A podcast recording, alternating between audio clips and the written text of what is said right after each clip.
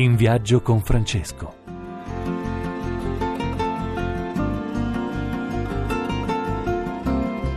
Buongiorno cari amici, benvenuti a In Viaggio con Francesco, chi vi parla è Padre Enzo Fortunato. Vorrei subito presentarvi l'ospite che abbiamo con noi, Mohamed Yunus, premio Nobel per la pace. Un premio Nobel importante perché ha vinto trattando questioni economiche, la grande questione del microcredito e della povertà nel Bangladesh in modo particolare. Come vedremo più avanti, ma avremo modo di sentirlo, il suo ultimo libro Zero povertà, zero disoccupazione, zero inquinamento edizioni Feltrinelli. Quindi voi capite come per noi francescani questa riflessione, questa proposta è veramente importante, veramente significativa. Yunus si confronta spesso con Papa Francesco e per questo motivo oggi vogliamo dialogare con lui. Lo facciamo ascoltando alcune parole di Papa Francesco che ci danno il senso un po' dell'affondo, se volete. Questa economia uccide, ma ascoltiamo la voce del Papa.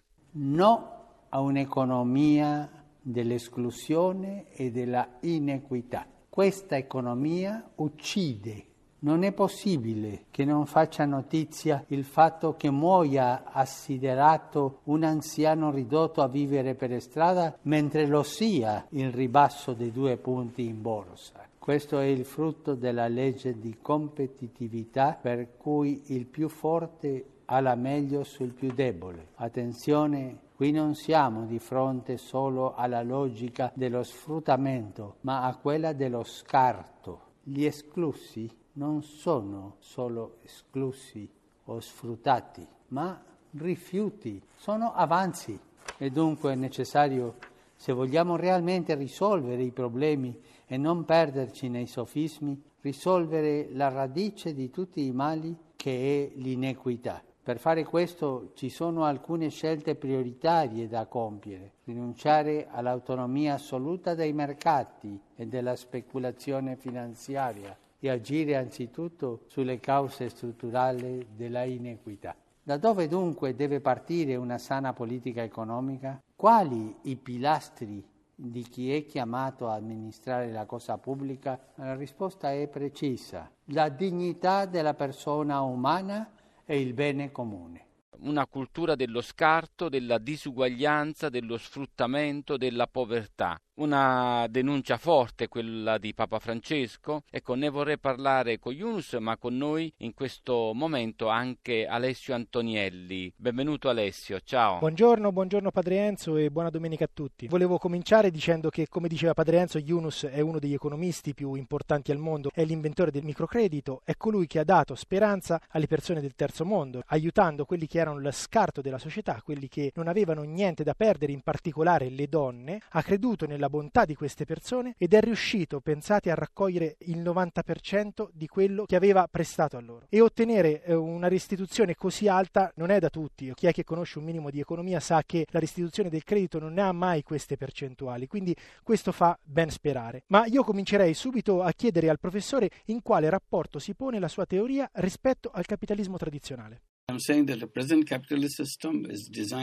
Il sistema capitalista è costruito in modo sbagliato, ha in sé molti difetti fondamentali che cerco di correggere con i miei studi. Il capitalismo sta centralizzando la ricchezza prodotta dall'uomo, la concentrazione è la sua caratteristica principale. Meno dell'1% degli abitanti del mondo possiede il 99% della ricchezza e l'altro 99% ha meno dell'1%. Questo processo è sempre più veloce, siamo incamminati sul sentiero del disastro. Per non affondare l'umanità dobbiamo condividere la ricchezza ed è questo il cammino che dovrebbe prendere l'economia. Professore, la sua teoria economica da quale principio ispiratore muove? Ho cominciato a prestare soldi ai poveri, in particolare alle donne povere del Bangladesh nel 1976. Ha funzionato anche se i banchieri dicevano era impossibile prestare a chi non aveva garanzie da dare. Abbiamo ricevuto indietro il denaro. Il programma si è dimostrato sostenibile. I poveri hanno ripagato i debiti e così abbiamo potuto costruire una banca in un villaggio. Poi questo sistema si è diffuso in tutto il mondo. Ciò mi ha portato a farmi una domanda. Perché la gente è povera? I poveri non creano povertà, è il sistema che la genera. Per spiegarla faccio l'esempio del bonsai. Allora prendiamo il seme di un albero molto alto e lo mettiamo dentro un vaso. L'albero crescerà un metro, non di più. E tu ti chiedi cosa sia successo a quest'albero. La spiegazione è molto semplice. Non abbiamo abbastanza spazio, abbastanza terreno perché il seme possa far crescere un albero alto come quelli della foresta. Le persone povere sono persone bonsai, non c'è niente di male nel loro seme, ma la società non dà loro abbastanza spazio perché possano crescere alte come le altre persone. I poveri sono creativi e intraprendenti come chiunque altro, possono essere poco istruiti, ma non sono stupidi, lavorano sodo, hanno molti talenti, possono cavarsela da soli. Il mio sforzo è stato quello di correggere il sistema finanziario, anche se poi ho capito che tutta l'idea di business era sbagliata. Così ho creato un tipo di business utile a risolvere i problemi delle persone, non a fare soldi, e l'ho chiamato social business. Il capitalismo ha frainteso l'essere umano, interpretando l'individuo come un'entità che persegue solo l'egoismo, ma per me questo è falso. L'essere umano è molto più grande di quello che ci ha insegnato il capitalismo. Se si crede al capitalismo, tutto il mondo diventa avaro. Certo che c'è l'egoismo, ma c'è anche l'altruismo. Possiamo fare affari basandoci sull'egoismo e tutti lo fanno, ma possiamo anche farli basandoci sull'altruismo e questo è il social business. Stiamo crescendo in molti altri paesi, l'Italia, la Germania, la Francia, il Giappone e molti altri. Ci incoraggia sapere che i giovani oggi appoggiano questo modello, lo vedono come una possibilità per cambiare il mondo. Ho sfidato il capitalismo anche in un altro modo. Per me è sbagliato perché descrive l'uomo come un cercatore di lavoro, ma per me questa direzione è sbagliata. Gli esseri umani non vengono al mondo per lavorare per qualcun altro. Gli esseri umani sono esseri indipendenti e creativi, intraprendenti hanno sempre fatto le cose per conto loro, per risolvere i loro problemi. Quindi dobbiamo tornare a questo punto di partenza. L'imprenditoria è nel nostro DNA. Lei è stato qui ad Assisi ed ha apprezzato la vita e le gesta di San Francesco, è stato con noi, ha visto la Basilica Superiore, la tomba, la Basilica Inferiore. Abbiamo discusso un attimo con Padre Enzo, con il custode, di quelle che sono le prime banche etiche, appunto nel 1200 i primi monti di pietà, quelli che eh, hanno inventato i francescani. Lei vede una relazione fra il suo modo di interpretare l'economia e il modo in cui i francescani la interpretano? There's lots of parallelism. These are the same issues that poor people are not ci sono molti parallelismi e ci sono state tante altre persone grandi come San Francesco, solo che non sono riuscite ad entrare nel sistema. Il loro pensiero e le loro idee ne sono rimaste fuori. Ma se non ridisegniamo il sistema non c'è modo di scapparne. Ecco il punto. Dobbiamo insegnare questo ai nostri studenti di economia, che ci sono due modi di fare business, uno per risolvere i problemi, l'altro per fare soldi. Dobbiamo insegnare ai nostri giovani che noi siamo egoisti e anche altruisti. Chi vuoi essere tra un altruista ed un egoista? Il sistema educativo non ci insegna qual è il senso della vita. Chi siamo noi? Chi sono io? Cosa devo fare su questo pianeta? Cosa devo fare con la mia vita?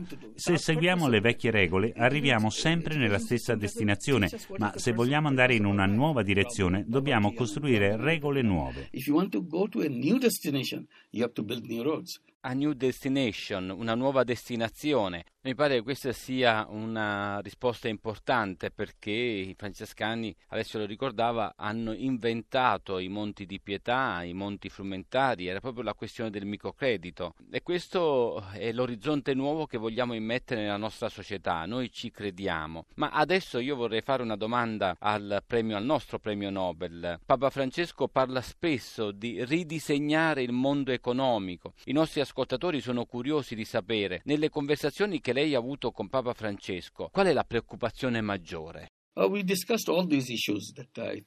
Abbiamo discusso di tutti questi argomenti e in particolare della banca dei poveri. Le banche oggi sono fatte per i ricchi e per i super ricchi, ma non c'è una banca per i poveri. Credo che la Chiesa dei cristiani possa giocare un ruolo molto importante nella creazione di questa istituzione. Questo è ciò che manca nel sistema finanziario attuale. Oggi la banca dà i soldi solo ai più ricchi e quasi metà della popolazione del mondo non è connessa al sistema finanziario, che è una sorta di ossigeno economico. Se lei avesse davanti il Presidente degli Stati Uniti, il Presidente della Cina, il Presidente della Russia, ecco, cosa gli direbbe concretamente di fare? Concretely now they have to uh, abandon all the nuclear weapons which are going to Beh, prima di tutto devono abbandonare tutti gli armamenti nucleari che minacciano di distruggere il mondo. Che senso ha immagazzinare tutte queste armi? Ma adesso i leaders del mondo stanno cercando di costruire muri, allontanarsi dalle unioni di stati, isolarsi dal resto del mondo. Io direi che l'unità e la condivisione della vita e della ricchezza sono la cosa più importante. Il mondo è condivisione, cura, deve essere basato sull'empatia, non sull'avarizia e sul conflitto and conflict. Professore, se io fossi una persona povera, cosa dovrei fare per migliorare la mia situazione secondo la sua teoria? Say. Non dovresti perdere la speranza. I nostri programmi sono implementati in molti paesi. Quasi 300 milioni di persone, in particolare donne, sono aiutate dal microcredito, ma ce ne sono molte di più. Io non sto dicendo alle persone cosa devono fare, sto dicendo cosa dobbiamo fare noi per loro. Noi dobbiamo decidere come creare queste opportunità, queste banche per i poveri e come rendere i servizi finanziari accessibili. Così i loro figli diventeranno imprenditori, non cercatori di lavoro. Questo è il nostro compito, non il loro.